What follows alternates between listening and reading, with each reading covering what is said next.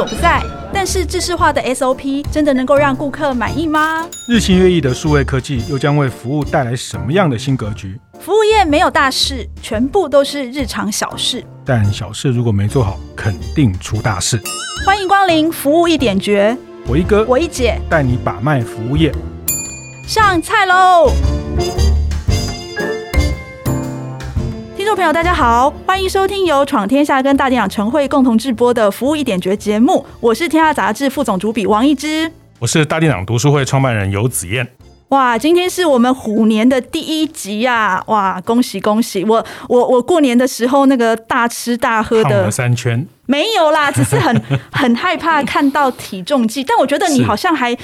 节制的蛮好的呢、呃。呃，其实并不太好哈。这个我们过年就是一个一个吃吃喝喝的一个，就不要去想呃什么体重的问题。哦，真的吗？好，对，所以但是但是我看到你的脸书上面写说，哦，你过年把那些跟食物有关的那些书全部拿出来晒了一下，这样子。对对，因为今年过年哈，就是也是还是在一个防疫的比较紧张的阶段，然后那我想就因为出门就比较减少，那就把书柜里面的美食。时的书全部把它拿出来晒一下，哎，发现这样也可以吃一轮呢，也可以从台北吃到新竹，吃到台中，还有一个彰化小食记哈，这个嘉义的林聪明的这个家的味道的书一路吃下去。就就觉得很过瘾，然后零热量，好就不会有负担，而且你这样分享给大家。可是你这样可以满足吗？口腹之欲有满足到吗？呃，我觉得精神上的满足，对，就是人到一个年纪，你就会开始用精神上的满足跟自己沟通。所以，但是哈，但是我我看到你讲的其中有一句话，我们这个 身为台中人，真的是心有戚戚焉。你在那个你的脸书上面写到说。肉圆如果出了台中哈，灵魂尽失啊！就说清蒸的肉圆根本就不叫肉圆哇！我真的那时候看到，真的超想帮你鼓鼓掌的这样子。我们有一本书是在讲彰化的小吃，大家知道彰化也是一个很厉害的小吃的城市，它的控肉饭，它的深夜的一天二十四小时都有这个控肉饭呢。肉圆哈，这个我们台语叫霸回哈。从小我们就是不是叫霸丸吗？霸回霸回，就是我们彰化鹿港都讲霸回哈。那就是丢到油里面炸那一种。所以我后来去台南发现，哇，这种蒸的也叫霸丸，而且那个一份两颗，对。然后我吃一颗就摆着，就没有吃第二颗。我就觉得霸丸不应该长这样。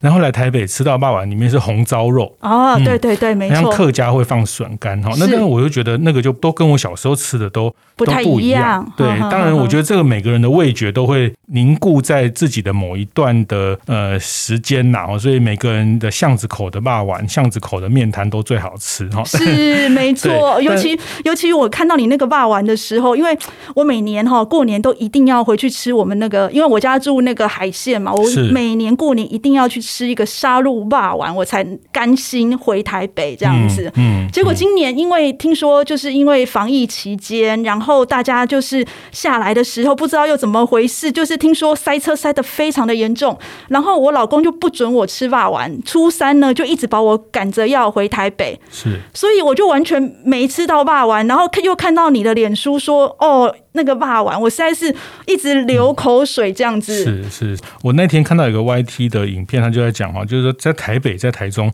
都有叫嘉义鸡肉饭的哈。那有一个嘉义人就说，那些台北的嘉义鸡肉饭里面吃的一定都不是嘉义人。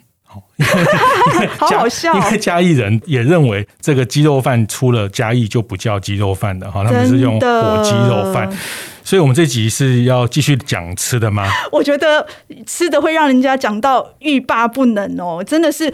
我我们这一集其实我们要来谈一个很有趣、很有趣的话题哦，就叫做隐藏菜单这件事情哦。因为因为刚刚讲到那个吃霸丸，然后我就想到说，我每次去吃霸丸的时候，因为像我们呃沙鹿的霸丸，它除了卖霸丸之外，都还有卖那个干面。然后呢，我每次吃完骂完，然后上面的那个红酱白酱，我都会把它留起来，然后呢，都把它放到那个干面上面去，咸咸又甜甜。我超级喜欢的。有一次我不想吃饭，因为肚子没有那么饿，我去只想吃干面。嗯，然后我就跟老板说：“哎，老板啊，你可不可以给我一个那个加酱的干面？”哎，结果老板居然知道，就是要把那个肉丸的酱放进去。哎，后来我问了他，才知道说：“哦，原来这就是所谓的隐藏菜单，是很多人去都这样点。嗯嗯嗯，隐藏的吃法，隐藏的菜单，隐藏的吃法是隐藏的菜单，这个只有老客人行啊来才知道的。是，我就觉得说，哎，网络上好像 就是流传很多。名店的那种隐藏式菜单，像我就在那个王瑞瑶瑞瑶姐那边啊，我就看到她说，她这一次好不容易终于成型，他去那个鼎泰丰，嗯，因为鼎泰丰每个礼拜六跟礼拜日的早上十点钟，哦，他们可以提供一个呃菜色是整年度只有那个时段才有的，叫做小笼汤包，对，而不是小笼包哦，是小包子在汤里面。它的状况是，它的那个包子呢，我们看到了小笼包，它的那个呃缺口捏的那个十八折不是往上吗？是。但是那个小笼汤包，它那个折痕是往下的。嗯。然后听说呢，它的那个皮更薄，然后肉呢更鲜嫩。哦，我看完我超想去吃的。它也是一种汤包，但是不是像汤饺这样的。不是，它不是像汤汤饺这样子的。然后呢，你只有在每个礼拜六、礼拜天的早上十点。才能点哦，是，所以我就觉得哇，这种隐藏式菜单真的可以吸引，就是很多没吃过的，嗯、就算你是鼎泰丰的常客，也许你都不知道有这个东西。对，然后带朋友去就点一个菜单上没有的，就会觉得大家觉得你超强的，你这个就是非常资深的食客行家。哎、嗯，子健，你有没有听过什么样的隐藏式菜单呢、啊？嗯，对你，你刚讲这个鼎泰丰的这个汤包，我也听过。这就礼拜六、礼拜天的早午餐的那个时段才会有这个很特别的哈。那早茶，早茶的时候，早茶的时候，那我知道的是，像其实很多真奶哦、手摇饮也有隐藏版的配方哈。像我帮我女儿去买五十兰的那个蒸波爷哈，那我后来才知道，原来这个蒸波爷可以点多料跟少料。啊哈，uh-huh, 所以多料是多到什么程度？哎、欸，大概多五十趴哦。那哦，就半杯了耶。对，他也不用增加钱哦。我也觉得很奇妙。那因为我又觉得有点不好意思，那我就说，那我另外一杯就少料这样哈。那你人也很好哎。对，就是 我想说，大家服务业很辛苦哦。那那没有啊，其实我不太喜欢吃那个大珍珠、小珍珠，那个热量挺高的。哦。那就是就是这个部分，哎、欸，你看它印出来一个 POS 单，也有多料一个少料的这个。那但菜单上其实。你的 menu 上其实是没有这样的东西，那没有在 menu 里面的这个隐藏版的菜单，其实我也听过，像麦当劳也有一个东西叫汉堡啊，麦当劳不是就在卖汉堡？对，他卖大麦克，他卖鳕鱼汉堡，他卖起司汉堡，但是他有一个东西就叫汉堡，那他就是没有气死的这个吉士汉堡。啊，那据说是那个儿童餐里面的那个汉堡，就是只有一个肉片加一点点洋葱，那就叫汉堡。那那个也是一个隐藏版，你跟店员说我要汉堡，那会不会那个店员你根本就不知道有这个东西，然后我就点，他就以为你是来找茬的这样子？你你可以下一次去试看看。哦，真的吗？他说没有，你就说我在麦当劳打工过，怎么会没有？我没有跟他框一下。但是但是你知道吗？就你刚刚说的那个珍波爷啊，其实我以前不是太喝五十兰的饮料，哦、是，但是那是听你讲完。之后我就觉得很有兴致，就觉得说，哎，好啊，来去喝一下这样子。然后我就跟他讲说，哎，我要那个四季春加珍波爷。然后呢，他就跟我说，哦，你要一号啊。嗯，我就想说，哎，为什么？就来看一下那个菜单，发现说原本隐藏版的这个菜单。他在像我们这种人这样子推波助澜下呢，他后来呢就真的能够登上正式的 menu 哎，他现在叫做一号。哦、对对，所以这个也是原来这个是因为大家都这样点，都这样点，它就变成它的一个正式的品相了。我觉得蛮有趣的，就是说因为大家太喜欢了，然后听说以前北部不能点珍波爷，是原因是因为呃，就是北部的那个供应商他其实没有提供那个野果哦，然后为了这个一号。然后他们就呃想办法去调度，嗯、结果后来呢，全省现在你去五十岚看都有一个一号、嗯、哦，是这个这个也很内行哦，就是珍波爷这个故事，五十岚它其实北中南有三个大的系统嘛，那当然我们今天不特别讲这个品牌，只是说是。其实像争鲜回转寿司它也有隐藏版哦，听说有一个叫鲑鱼 什么沙拉豆皮，它其实就是把店里面的一些东西再组合成另外一个。不是在菜单上的常规商品，但是一些熟客会去点哦。那说也奇怪，这些东西好像也在他们的系统里面存在，所以他也打得出来，打得出来，他也可以算得出价钱哦。因为你刚刚讲到麦当劳嘛，那呃，我之前其实有看到一个报道，他就说，呃，像摩斯汉堡里面呢，有一个叫做小集市，嗯。然后呢，就是有一个消费者就去点了，就是叫小集市，他说 CP 值非常的高，他说一个大概四十块而已。你知道啊，摩斯汉堡它的汉堡其实不便宜，是。但是那个消费者就说，哎，他今天去点了一个小集市，嗯，然后呢吃的还不错，还还有一点饱足感，哎，也蛮好吃的。然后就在网络上开始盛传这样子，然后我就非常非常的好奇，就是说他们怎么会有一个品相是菜单里面没有的，然后消费者还。知道要点那个小集市，是真的很好奇，我就去问了那个呃摩斯汉堡，我就说，哎、欸，你们怎么会有这种产品这样子？而且有趣的是，他 POS 机上面还打得出来说，哦，那个小集市是多少钱，要帮你结账这样子。是。后来摩斯汉堡跟我说，哦，原来其实小集市是是他们三十年前的产品。嗯。那呃，现在呢，已经不放在他们的正式的 menu 上面，哦、为什么呢？因为其实他们还是希望能够就是放一些对他们就是利润比较好一点，嗯、然后对他们来说效益比较高一点的产品。就是这种菜单也不要太多，因为会让大家选择困难，有选择障碍。对，所以人家还要推新品，还要干嘛？所以有一些旧的品相，所以原来它还它还列在它的 POS 系统里面，就是它的 POS 机其实还有这个小集市这个选项。哦、但我心目中最大的好奇是，哦，这个消费者非常厉害耶！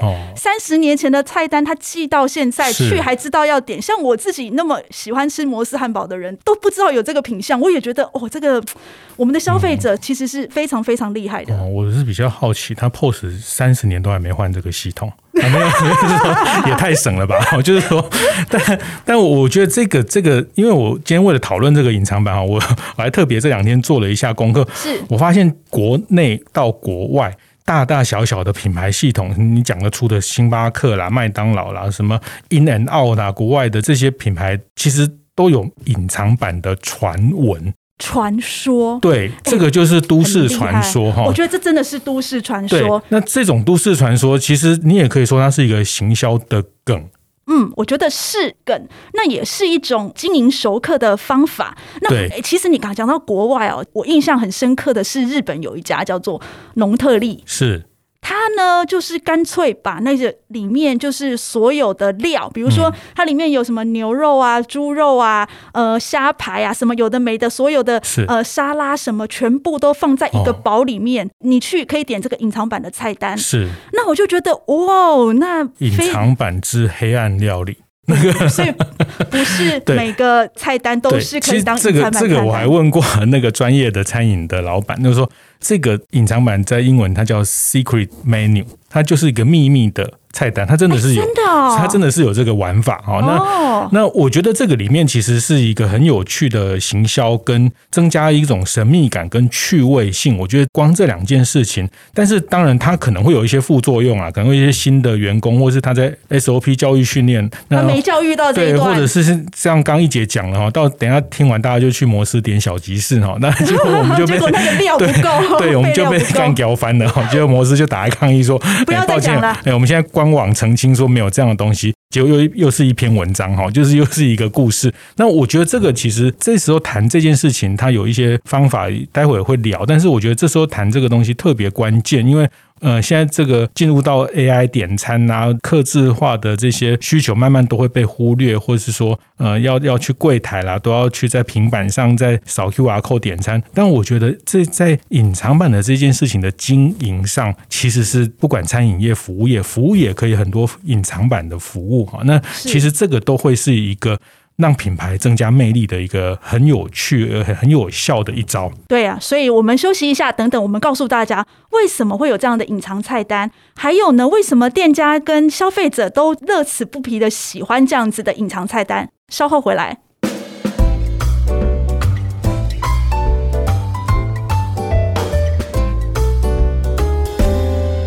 欢迎回到服务一点觉的节目现场哦。哦，刚刚我们聊到那个国内外各大餐厅哦，都有那种隐藏式菜单哦，哦，聊得我肚子好饿哦。嗯，对，就我上次听你讲，有一个呃米其林餐厅，颐宫也有这种很厉害的隐藏版菜单。哦，这个非常非常的厉害。哦、我记得那时候颐宫刚开的时候，是他们就跟我讲说，哎，等一下要上一道你都没有吃过的东西。嗯然后呢，我就非常的期待。结果后来他上了一道，他们说那个陈伟强陈师傅就是他们的主厨哦，就说这个是姑妈妈，就是那个辜成云他妈妈教他的，就是在寿宴上面福州人就会吃的，叫做九蛋面线。然后呢，我那时候心里想说，哎，这看起来也很普通啊，就是蛋啊，然后加一些菜啊，然后加那个肉丝这样子。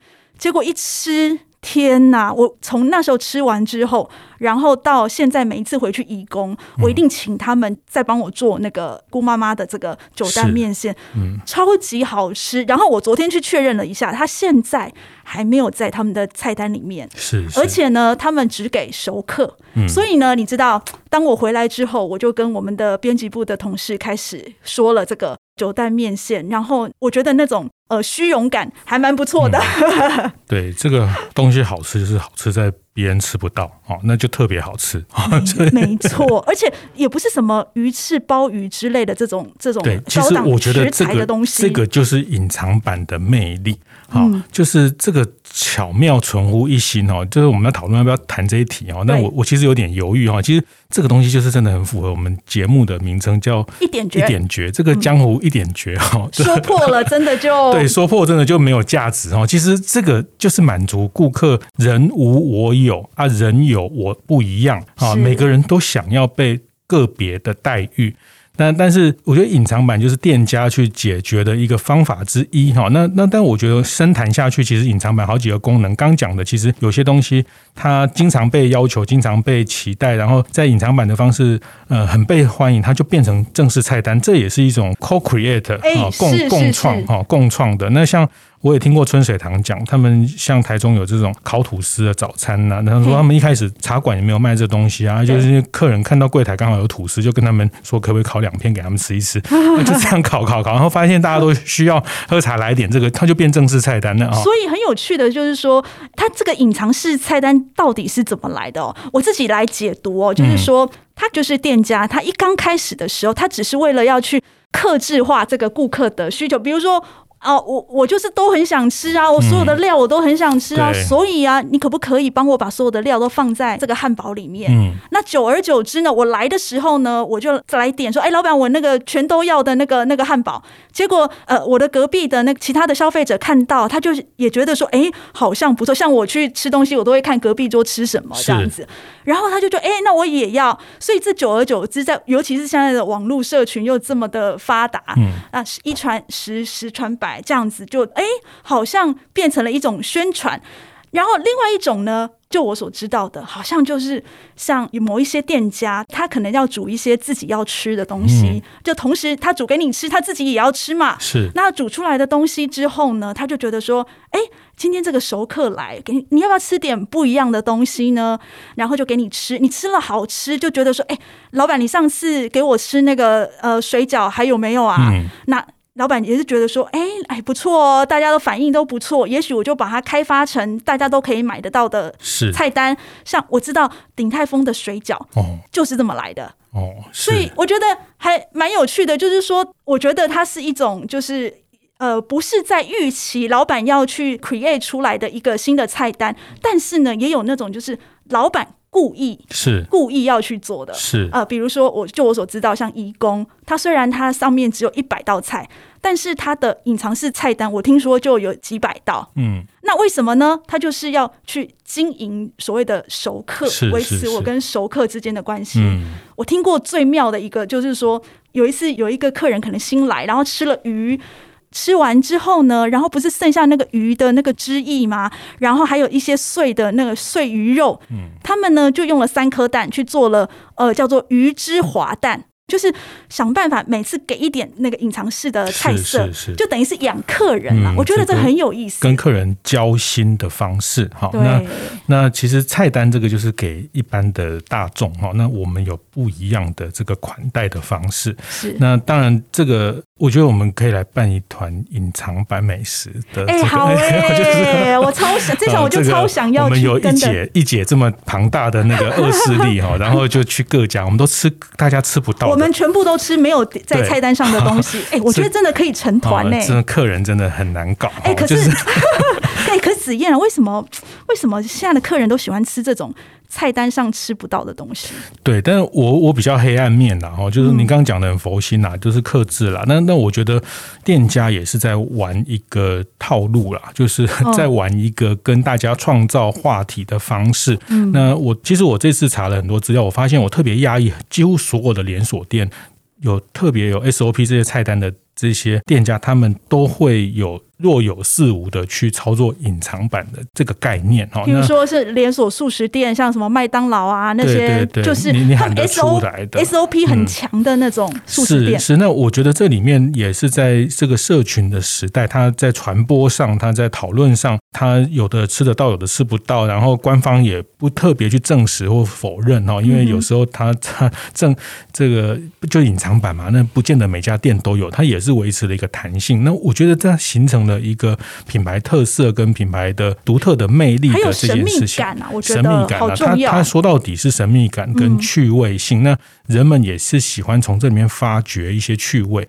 那这个其实，在操作上，如果在内部的流程跟 SOP 可以去克服，那我觉得您刚讲那摩斯那个例子非常经典啊，就是说，其实这些东西在他们 POS 的。系统里面其实都有这个 SKU 吗？还是还是这个是 SKU 没错？这个 SKU 不是零售才在讲吗？就是它在菜这里面都有这些品项啊，品项对啊，这这这这都品项，那只是它没有在菜单上面秀出来而已。那那我觉得这个也是。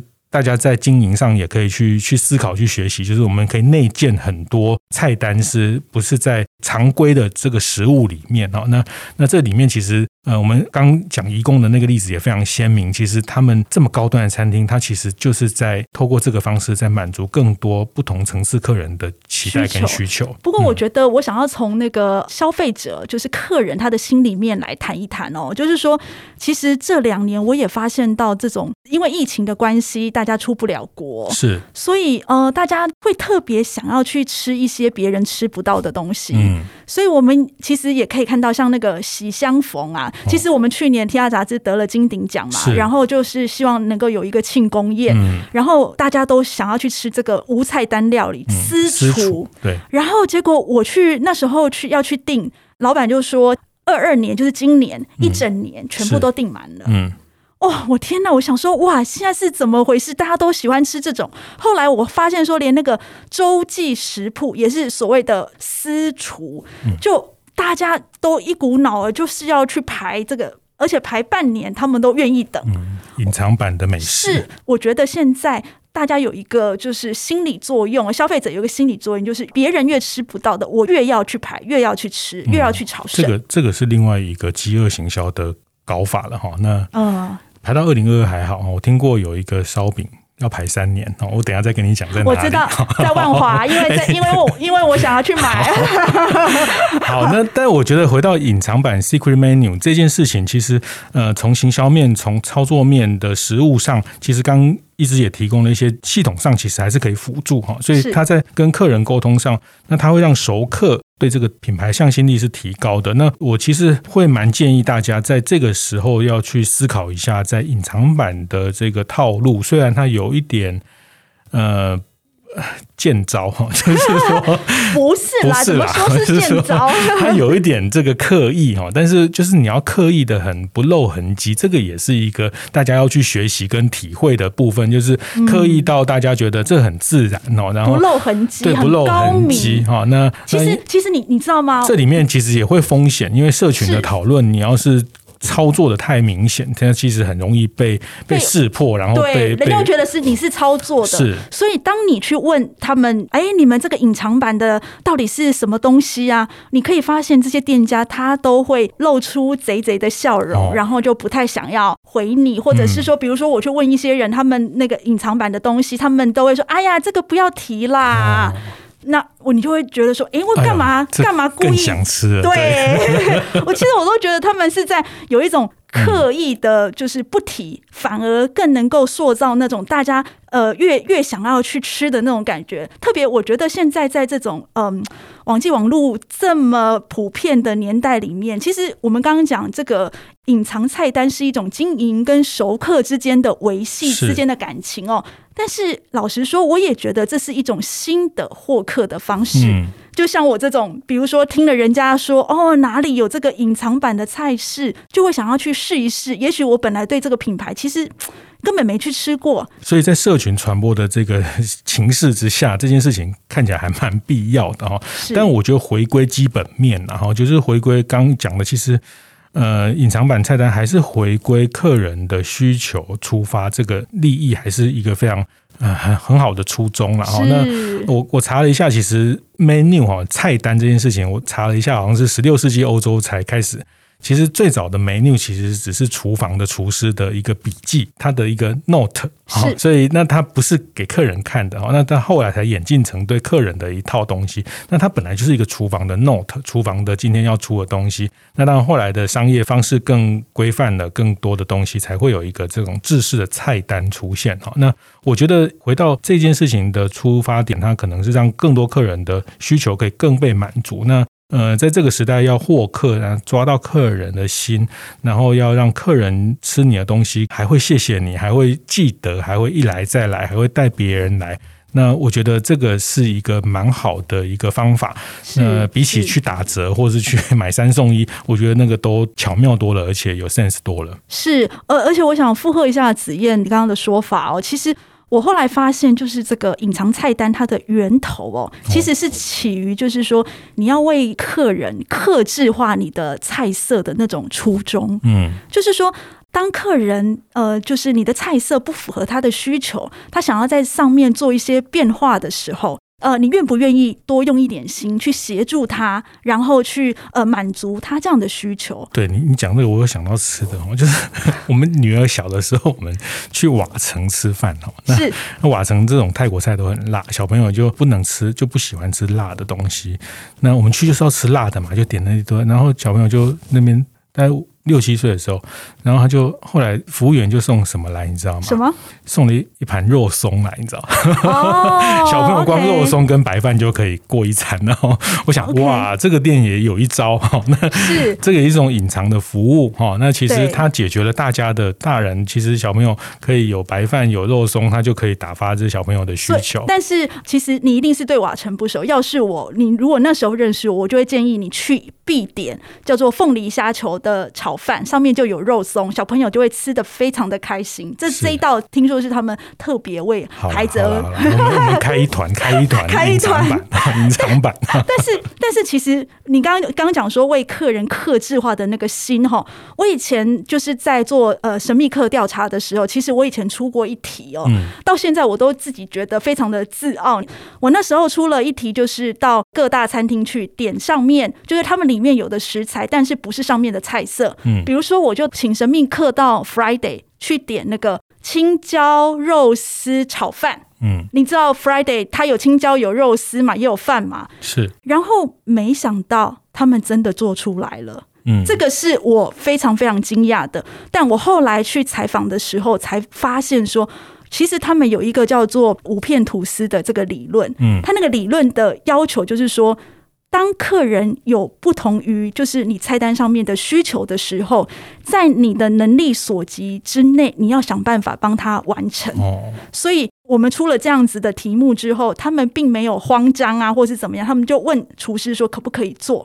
那他真的就炒了这个青椒肉丝炒饭出来给我们吃了。厨房有的食材，就厨房有的食材，但他们也愿意这样。是是，所以我觉得那个就是源自于一颗就是愿意为客人，就是去做任何可能不在他的 SOP 里面，但是他愿意去帮你服务这样子。是是，就是不能去星巴克点贡丸汤，这样就没有 sense，这样就客。客人就不 没有教养的问题啊，但是就是说你去请他组合出，那这个就是愿意啊。我觉得这件事情，刚刚一姐讲的非常关键，那两个字愿意哈，你愿意帮客人去处理，那你的能力可以去做的时候，你愿不愿意？那。比较多的时候，可能你很忙，你很呃，为了整个流程的顺畅，你你会比较不愿意去做这件事情。那我觉得那个愿意，真的就是那个服务的这件事情的高尚，服务的这件事情值得被尊敬的一个很重要的原因。是，所以其实我觉得刚刚子燕有讲到一个，就是连锁店里面他愿意去帮你克制化这样子隐藏菜单。是，其实我觉得。特别特别的不容易耶。是是，这个也可以从这件事情来看到一个店对服务这件事情的态度。啊，那我觉得这个是也是大家在看待服务业，或是回头去检视自己的服务的内容的时候，呃，能不能有这样的一个愿意？是，所以高明不留痕迹的来去维系跟呃老顾客之间的隐藏菜单呢，哎，在我们认为也是另外一种高效获客的一种新的技法。好，这个是易姐给今天的一点诀的一个建议哈。那我建议大家，越是标准化、规模化的餐饮服务，越要去巧妙的去运用隐藏版带给顾客的神秘感跟趣味感。所以，如果听众朋友知道什么我们不知道的隐藏菜单哦，呃，欢迎大家留言来告诉我们哈。谢谢大家的收听，服务一点绝是在每个月的第一个跟第三个星期四早上八点准时上线。我们会讨论跟服务业相关的各种议题，分享精彩案例，也欢迎大家到 Apple Podcast 闯天下按赞、五星留言，告诉我们你有什么意见或者是想法。我是王一之，我是游子燕，服务一点绝，我们下次见。